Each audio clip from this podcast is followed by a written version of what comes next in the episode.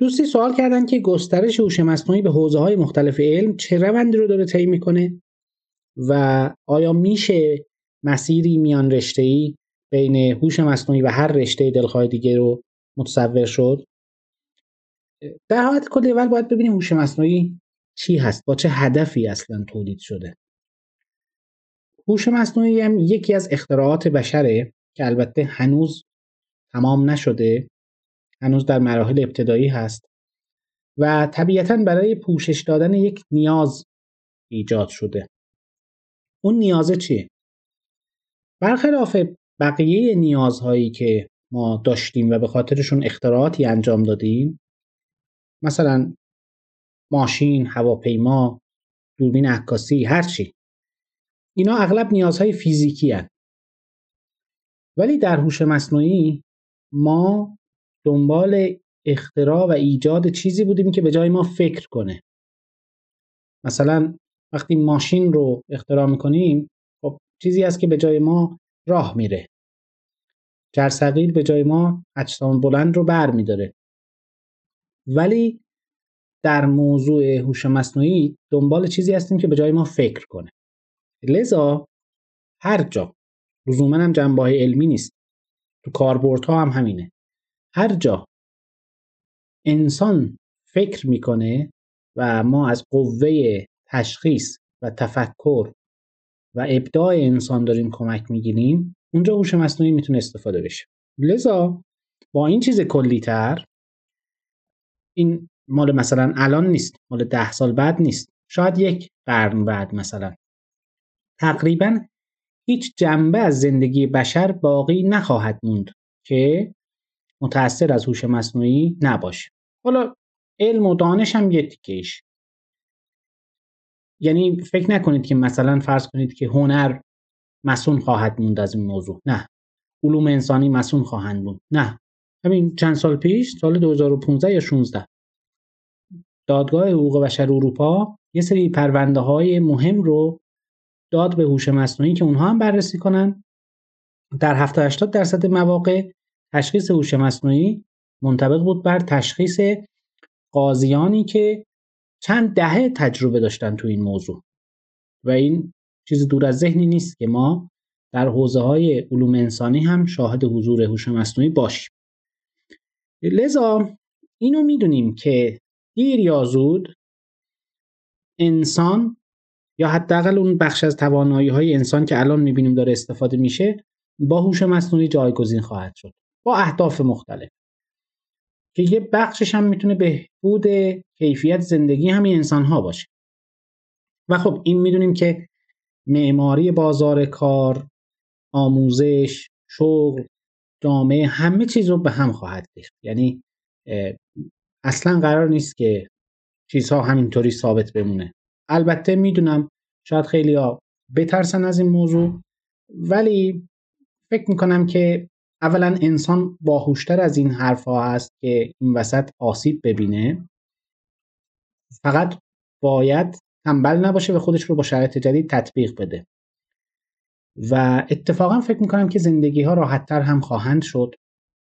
و اگر بنا باشه که ما 100 سال بعد 200 سال بعد انسان رو تصور کنیم گونه ای از موجود زنده اون دیگه مثل ما محدود در حصار جسم احتمالا نخواهد بود. یعنی بخش زیادی از موجودیتش اساسا گره خواهد خورد با اون چیزی که الان مثلا حالا در قالب فناوری اطلاعات و اینترنت و اینجور مسائل داریم می‌بینیم. یه ذره سخته صحبت کردن در موردش چون نمی‌دونیم واقعا کدوم مسیر رو پیش خواهد گرفت و البته چیزی که مسلمه اینه که این تکنولوژی ها می‌تونن برای خلق آینده های کاملا متفاوتی مورد استفاده قرار بگیرن. یعنی واقعا کلی گزینه ممکن وجود داره این وسط.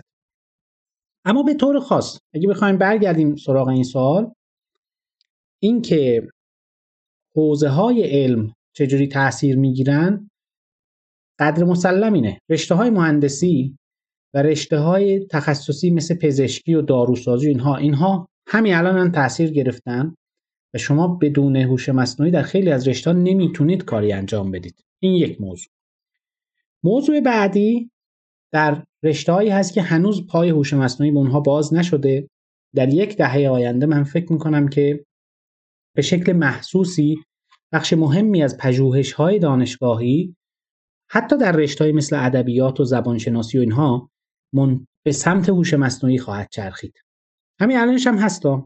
ولی فکر می‌کنم که خیلی شتاب بیشتری خواهد گرفت توی موضوعات. در حوزه جامعه شناسی در حوزه علوم اجتماعی به صورت کلی که شامل جامعه شناسی و روانشناسی و علوم سیاسی و این مسائل هم هست.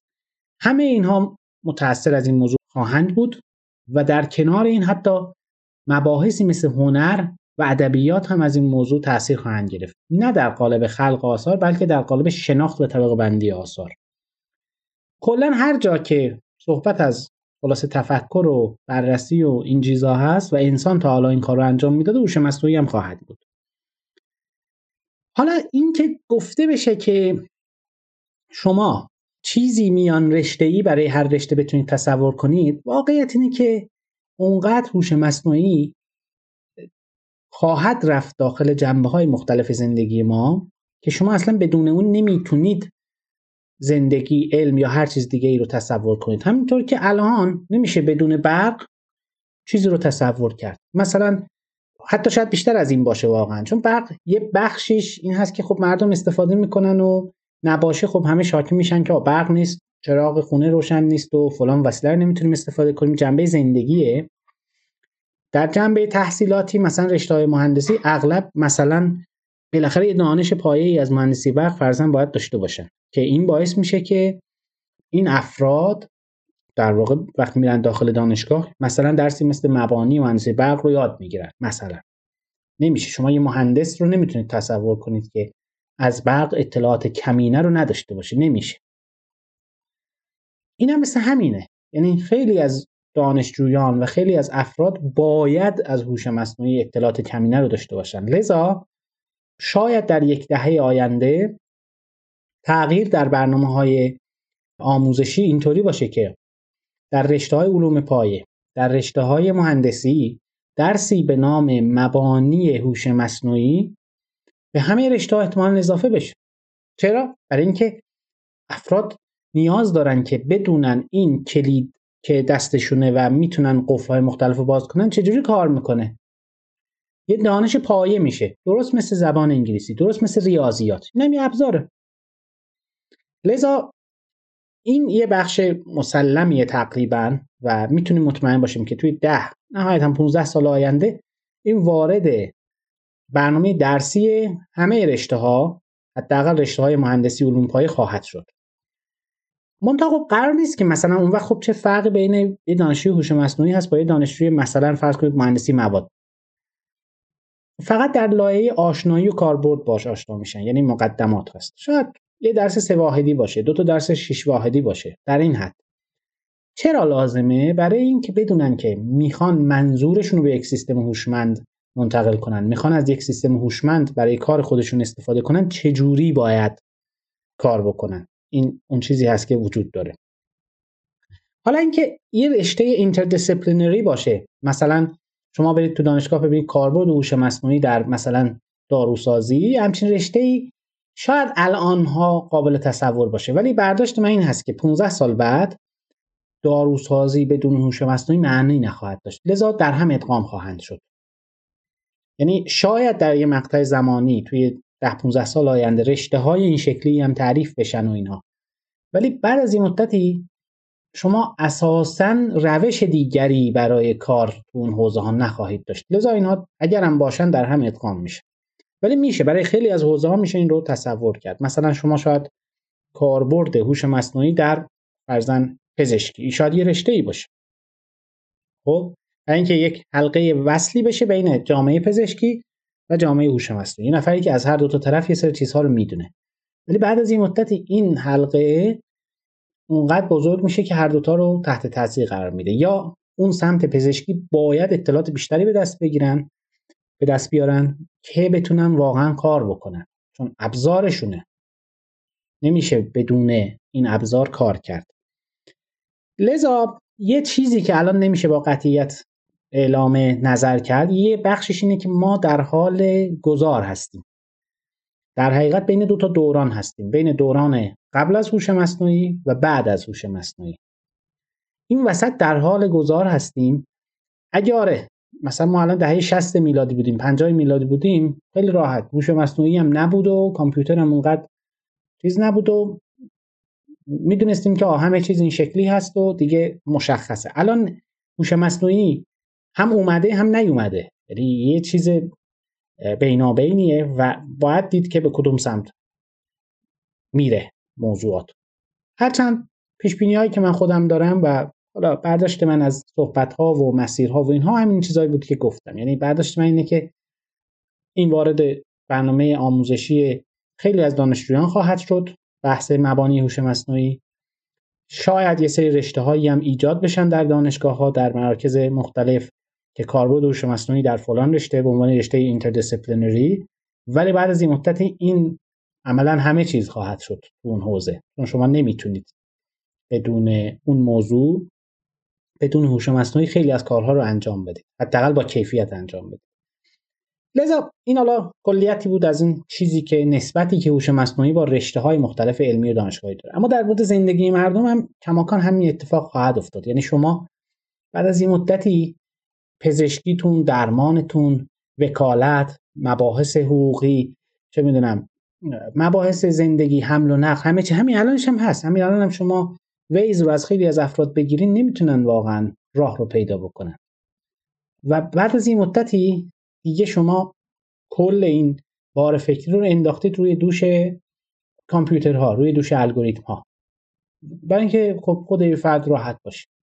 همونطوری که حدود مثلا 100 سال پیش 200 سال پیش همه تو خونهشون یک گاوی گوسفندی چیزی داشتن و شیر خودشون رو اغلب خودشون تعمین می‌کردن. الان چی؟ الان ما این رو انداختیم روی دوش مثلا شرکت های تولید محصولات لبنیات خب که این کار برای ما انجام میدن. دیگه نگرانی از اون بابت نداریم. این مثل همین خواهد تخصصی خواهد شد. خیلی از کارها که اساسا ما براش شاید فرصت نمی کنیم به ویژه تو این تنگنای زمانی که اغلب توش هستیم اینا رو میسپاریم به الگوریتم ها و میرن جلو. یعنی تو جنبه عمومی هم این رو ما خواهیم دید. و خلاصه دوران خیلی پرهیجانی رو در پیش رو داریم و قطعا این ده سال آینده فوق العاده پرهیجان خواهد بود و میشه یه حدودی رو حالا تصور کرد. ولی اصلا قابل پیش بینی نیست که واقعا چه چیزی در انتظارمونه؟ فقط اینو می‌دونم که چیز پرهیجانیه. و خب من شخصا خیلی خیلی مشتاقم بدونم که مثلا 10 سال بعد 15 سال بعد 20 سال بعد واقعا چه اتفاق میفته به هر حال این یک مرور کلی بود روی حالا نسبت هوش مصنوعی با جنبه های علمی و تخصصی و زندگی عمومی مردم.